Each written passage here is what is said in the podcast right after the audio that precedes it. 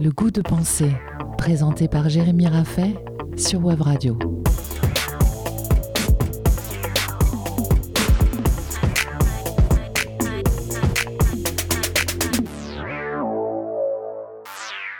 Et si travailler définissait ce que nous sommes? Nous avons vu la semaine passée que la surveillance et le management rendent le travailleur plus productif en piétinant ce qui fait de lui un sujet. Le travailleur n'est alors pas pris pour une personne, avec une âme, des sentiments, un vécu et des sensibilités particulières.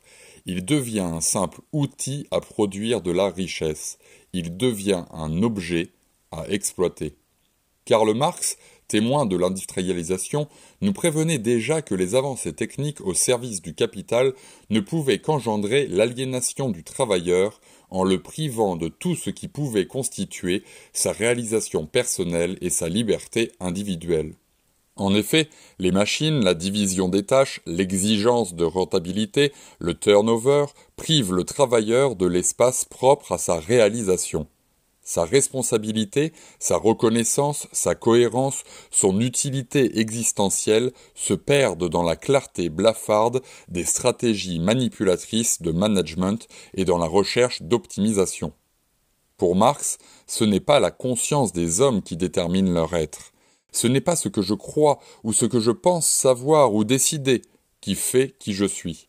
C'est l'être social qui détermine ce qu'est le sujet c'est mon cadre social, économique, politique, historique qui définit qui je suis indépendamment de ma volonté. Il y a des chances donc que la transformation des conditions de travail au cours des dernières décennies ait des conséquences essentielles sur ce que nous sommes et ce que nous pensons. Prenons seulement deux exemples, l'automatisation et Internet. L'automatisation des chaînes de production n'a pas seulement supprimé des milliers d'emplois, elle a aussi bouleversé le rapport de l'homme au travail. L'homme n'est plus le responsable de production, il est devenu l'assistant de la machine. La machine n'est plus l'outil qui aide l'homme. Le travailleur est l'outil de la machine. C'est au travailleur de s'adapter à la cadence, de s'adapter aux changements de machine, de s'adapter aux variations de la chaîne de production. L'automatisation n'est donc pas seulement un changement quantitatif, ce n'est pas seulement le moyen de produire plus, c'est aussi un changement qualitatif. L'automatisation change la nature du travailleur. Le travailleur n'est plus maître de son travail, n'est plus maître de la matière et responsable de transformation de cette dernière. Le travailleur est esclave de la machine, outil des nécessités techniques et physiques. Internet a rendu la présence du travailleur obsolète. L'ubiquité d'Internet rend inutiles les rencontres, les déplacements, les échanges entre travailleurs. Cela signifie que cet outil de communication et de stockage d'informations a radicalisé les échanges humains en les réduisant au quantitatif. Internet se suffit de l'essentiel pour produire des datas. Les datas sont des données existentielles qui réduisent notre activité humaine à un lieu, une durée et une quantité d'informations numérisées. Dans ce cadre, le corps du travailleur n'est plus qu'un ralentisseur. L'idéal même de certains serait de pouvoir directement brancher le cerveau humain sur la toile. Ces nouvelles conditions de travail modifient la représentation que l'on a du travailleur et lui imposent un rapport au monde déterminant. Tout ce qu'Internet ne transmet pas de l'homme, c'est tout ce que nous perdons par habitude des écrans. Internet n'est pas seulement un outil qui rend inutile la présence physique du travailleur, c'est aussi cet espace transparent où tout devient visible et accessible. Ce qui nous fait penser au modèle panoptique de Bentham.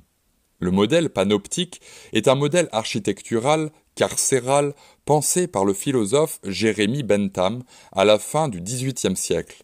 Il représente une architecture circulaire reposant sur un centre depuis lequel tout est visible, sous surveillance et contrôlable. L'architecture, dans ce cas, n'est pas seulement le cadre spatial de la prison qui permet d'optimiser les déplacements et de réduire les coûts d'entretien.